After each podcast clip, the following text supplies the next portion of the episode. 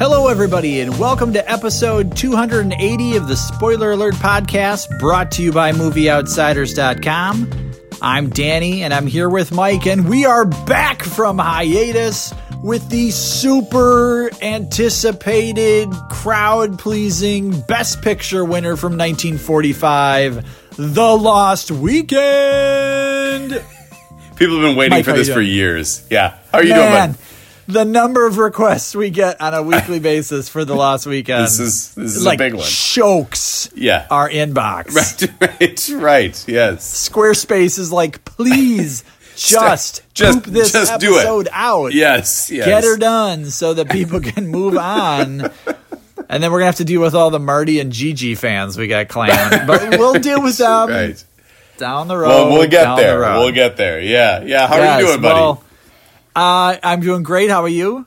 I'm doing just fine. Thank you. Uh, It's th- good to be back. It's. I've missed this. Yeah. It's. Yeah. You, you went on a vacation. We probably should have.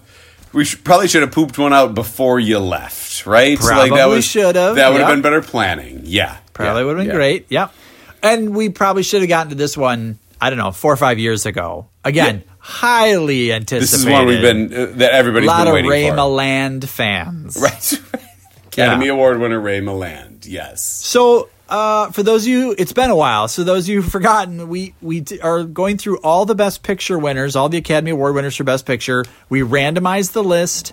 We gave the Best Picture choosing machine full authority to tell us which Best Picture we're seeing next, and we drew this one, 1945's Best Picture.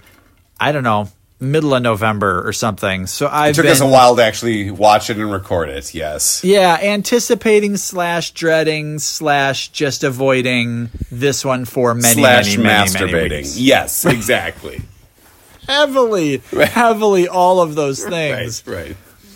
And you know what? In in the, again, we don't fact check here, but I did do a scooch of research, and you know this this 1945's Best Picture winners kind of got a lot going on. It was nominated for seven Academy Awards. It won four. Okay. including picture, director, actor, and adapted screenplay. It was also nominated for cinematography, editing, and best score. I mean, those are marquee Those are big ones. Yeah. nominations. Yeah. Yep. Yep. Yep.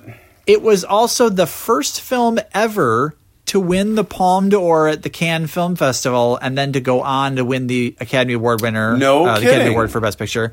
Only three movies in history have done it The Lost Weekend, Marty, and Parasite, the most recent Academy Oh Award my winner for Best goodness! Well, dropping Yeah. some science on us. That's Yeah, that's boom.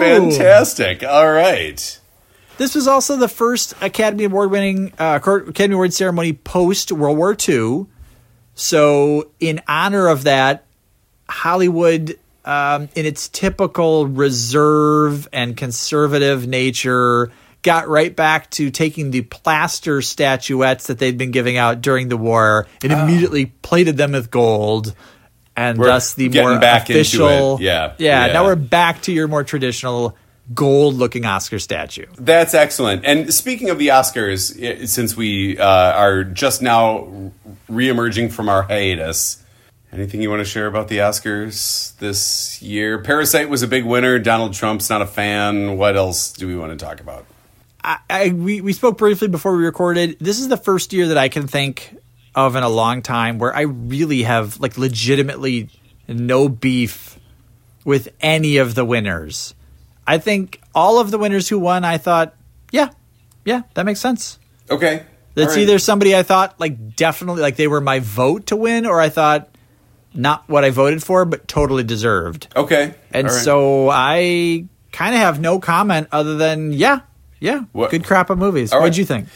Um, yeah, like uh, not a ton of surprises. I, you know, I was able to pick a lot of them in the pool this year. That was great. I mean, Parasite winning was a huge surprise. Not, nothing that I resented.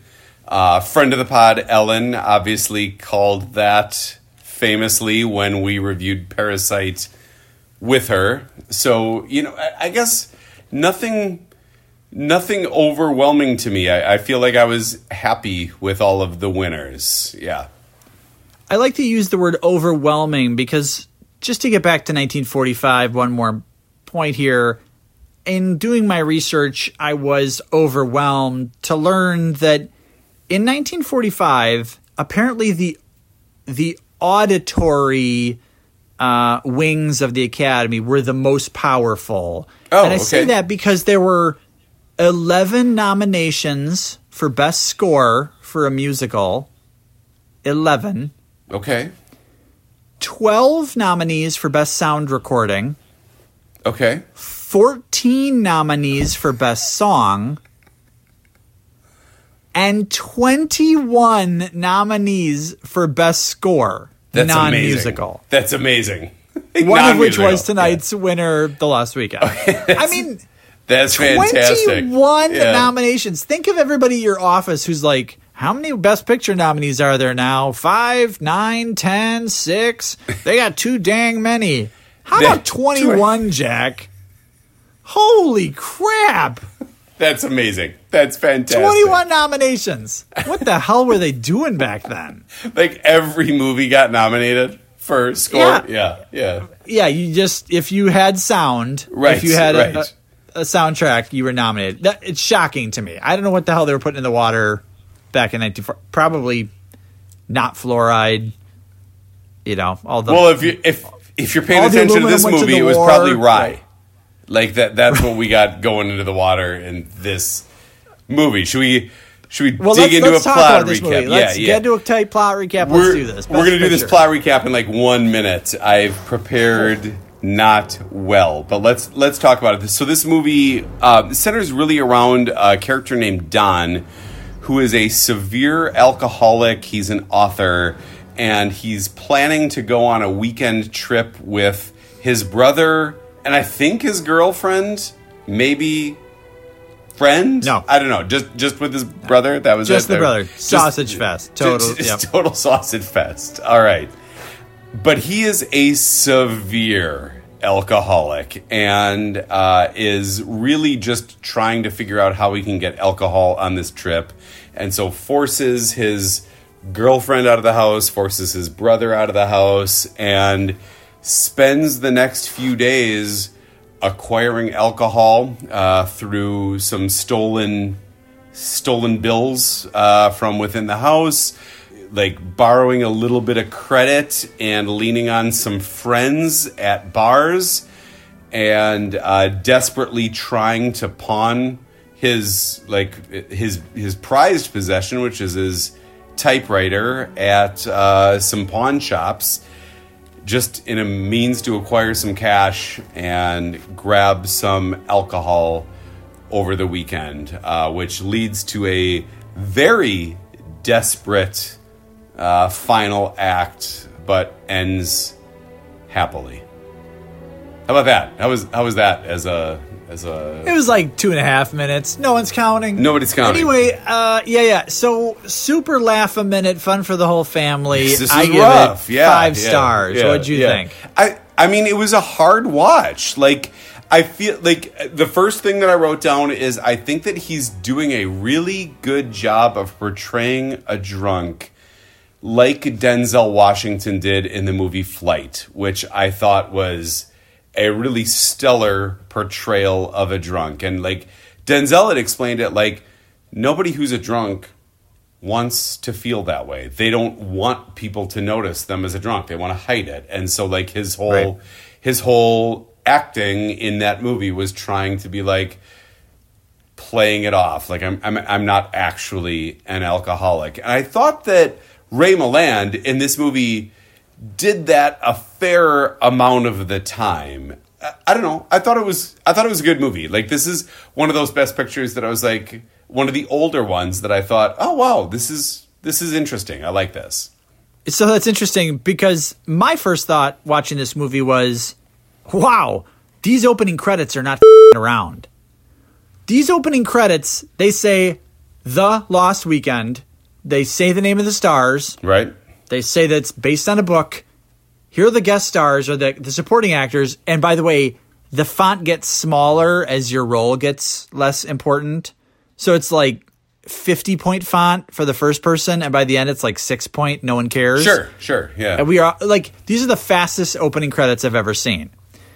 So I was shocked and stunned, but ultimately I appreciated them because the rest of the movie felt like a three day bender. Yes, this was not yes. a movie I enjoyed. Oh, I was wow. highly bored. Oh, wow, I thought this feels like th- all I could think of the whole time watching this movie was 1947's Best Picture winner, Gentleman's Agreement, Sure. in which America discovered anti-Semitism, and I thought, oh, this is the year we discovered alcoholism. Uh, okay. Yeah. oh, like this is all new. Like no one's ever seen a drunk guy before, and and we're like finally recognizing that.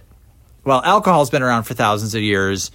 This is the first time someone's had a problem with it. We need to document that. Well, I I mean I think that that I was so bored. I think that this that's is a, not a good movie. That's a really valid point. I, I mean, there's a point early in the movie, or a scene early in the movie, where the character played by Ray Milland is walking down the street and has a cordial discussion with some women on the sidewalk. And as he passes by, she says, "That's the nice young man who drinks." And I thought to myself, like, at this point in America's history, didn't they all? Like, isn't this what led to like Mad Men? Like, like, did, like, didn't everybody drink way too much back then? well, and I thought, why is she calling him a young man? He's 38 years old at the time this movie was filmed, and life expectancy in the U.S. was 63. See, He's, on the downward slide. You don't call a 38 year old man a young man in 1945. right, right, right. So you were really not into this one? Uh, No, I was th- not into this. I thought it was very cliched. I mean, it's like a a really really boring leaving Las Vegas with a forced happy ending and cheesy sci-fi theremin music from the 50s. I was staggered to find out that it was nominated for best score, especially with 20 other nominees.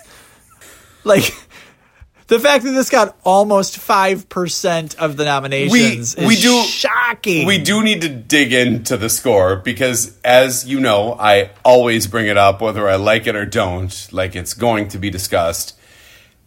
This was like a Twilight Zone Alfred Hitchcock sort of score, and Yeah, like absolutely. theremin heavy. Yes, it was Yeah. really weird. Like the Yeah. music was not great. Ray Milland overall did impress me a lot throughout the movie. So you think the movie was bland, you think it was kind of a dud. I thought that it was impressive in the scenes where he's like desperately trying to find hidden bottles of alcohol in his apartment that he's sweating. I, I think there were like the scene where they keep showing the like the outline of liquid shots on the bar where he like continued to ask for a shot and take a shot of rye or whiskey or, or whatever it was Yep. that he was doing. Like I thought that that was really I thought that was cool cinematography.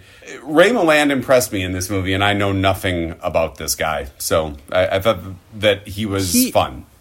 Yeah, there there were a few scenes where I thought he was okay, uh, but but then in some of those same scenes, like when he's at the bar, there are like two different scenes of fairly attractive young women just totally hitting on him, and I'm just thinking, no. If the whole point of this movie is that he's a disgusting drunk, like fall down loser, Like, why are and they these there? people know him, yeah.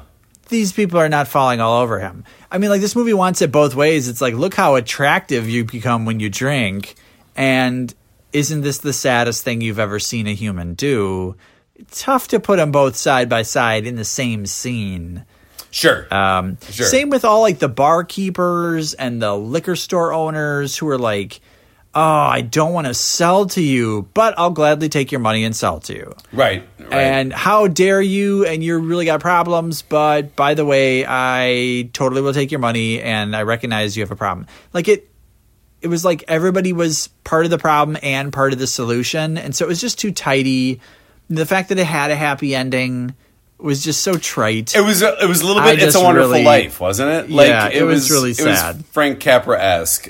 I, I do though feel like the delirium tremens scene was was frightening. Like when the like the bat flies in and is eating the mouse out of the wall when he's just losing his mind. Like this that was shocking. I will like- give you that. This like. I gotta say, this is like this is a movie in the 1940s, and they didn't typically address topics this ugly and this heavy, right? Like that. That was a lot. No, that particular moment was quite frightening and unnerving. Yeah, I yeah. did not enjoy that, and I thought that was pretty gruesome for any time. I mean, even now, the way it was shot and his reaction of just shrieking at the top of his lungs Yeah, was yeah. really unsettling.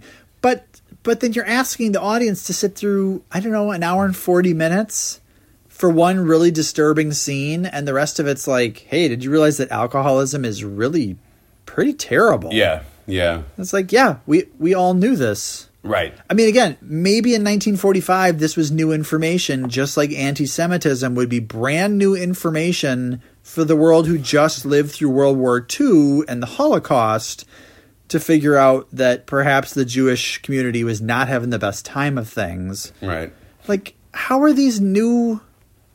I, I just it's just so hard to put myself in the time capsule and go back in time and and see it through that lens. And so I just spent this whole time just rolling my eyes, being very annoyed with this movie. No, I think that that's fair. There's also a scene where he's like talking to himself and and and I had to like kind of roll my eyes at that too like well drunks don't do that. Like I mean I guess there's probably some that do but like he seemed like a high functioning alcoholic at, at at at best and Right. like the fact that he's just sort of rambling to himself while he's sitting in his apartment was like well this is it, was completely counter to everything that we'd seen about him It up moved until the story along. It Yeah. was such like a theatrically produced, like screenplay originated moment that it was hard to. Yeah. believe any Yeah. of it. Yeah. Yeah.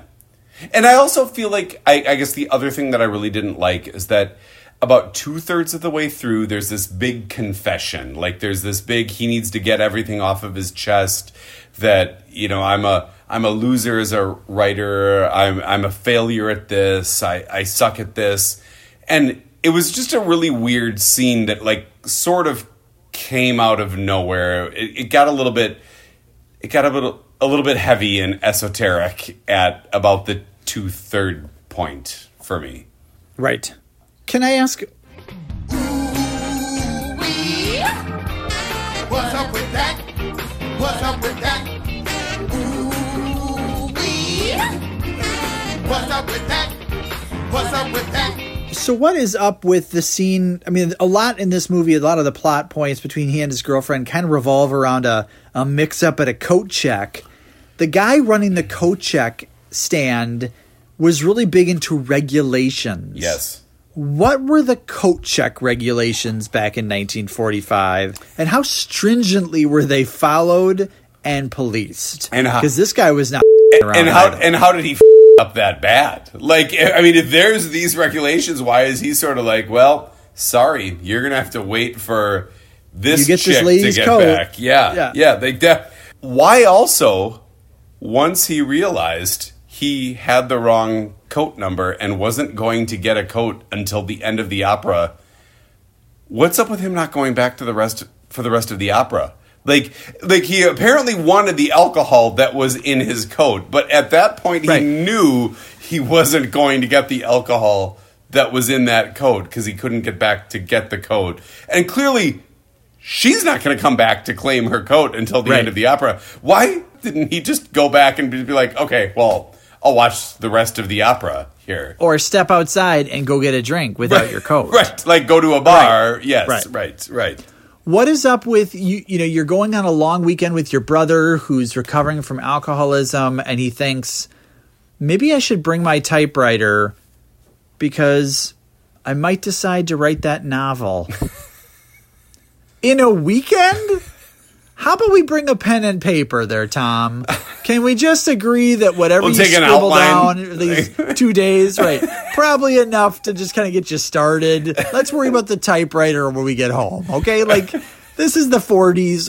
I I don't know what kind of like luggage situation we got going on here, but hauling a huge 50 pound typewriter around probably wouldn't have paid for itself. I'm betting. What's up with back in the 1940s? If you called somebody at their house, you just let the phone ring for 17 minutes. Like, why does the Yeah. phone keep ringing over and over? Like, They might be pooping. you just people didn't rush it. There was there's a lot of fiber or not enough fiber. I don't know, but people just pooped forever, and that's what you, you used to be all to budget for it. I think. right, right, right, right. Like, what? What is up with that? What is up with it? just ringing and Like, ringing. like and maybe ringing. they're just in the shower and eventually they'll get dried off. Yes. especially because this is New York, and in every other movie you've ever seen in New York, the walls of all the apartments are like wafer thin. And if someone like sneezes twice, someone in the next apartment It's like says, banging "God on the wall, you." like just yeah, knock it off. and Yeah. yet phone calls could just go unanswered for 20 minutes at a time, and no one says boo about it.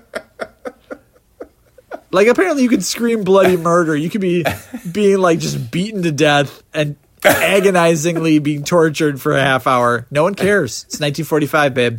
These walls are very thick.